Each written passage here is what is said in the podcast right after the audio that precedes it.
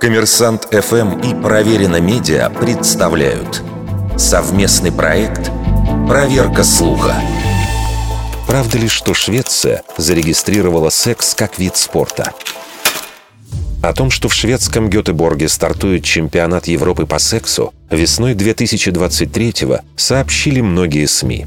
В большинстве материалов уточнялось, что Швеция якобы стала первой страной в мире, которая зарегистрировала секс как вид спорта, и красочно описывались дисциплины, в которых пройдут соревнования.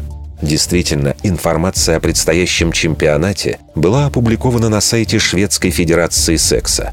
Это официально зарегистрированная организация, что подтверждается государственными реестрами.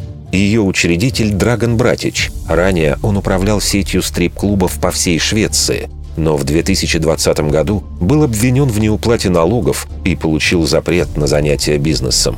Братич действительно подавал заявку на регистрацию секса в качестве спорта еще в январе 2023 года, но получил отказ от Шведской спортивной конфедерации.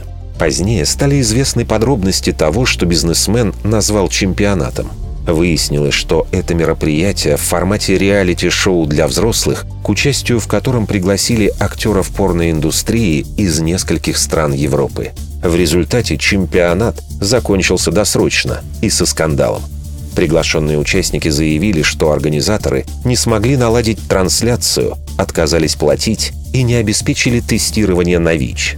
Когда одна из актрис попыталась рассказать об этом в соцсети, на нее якобы напал сам Драгон Братич.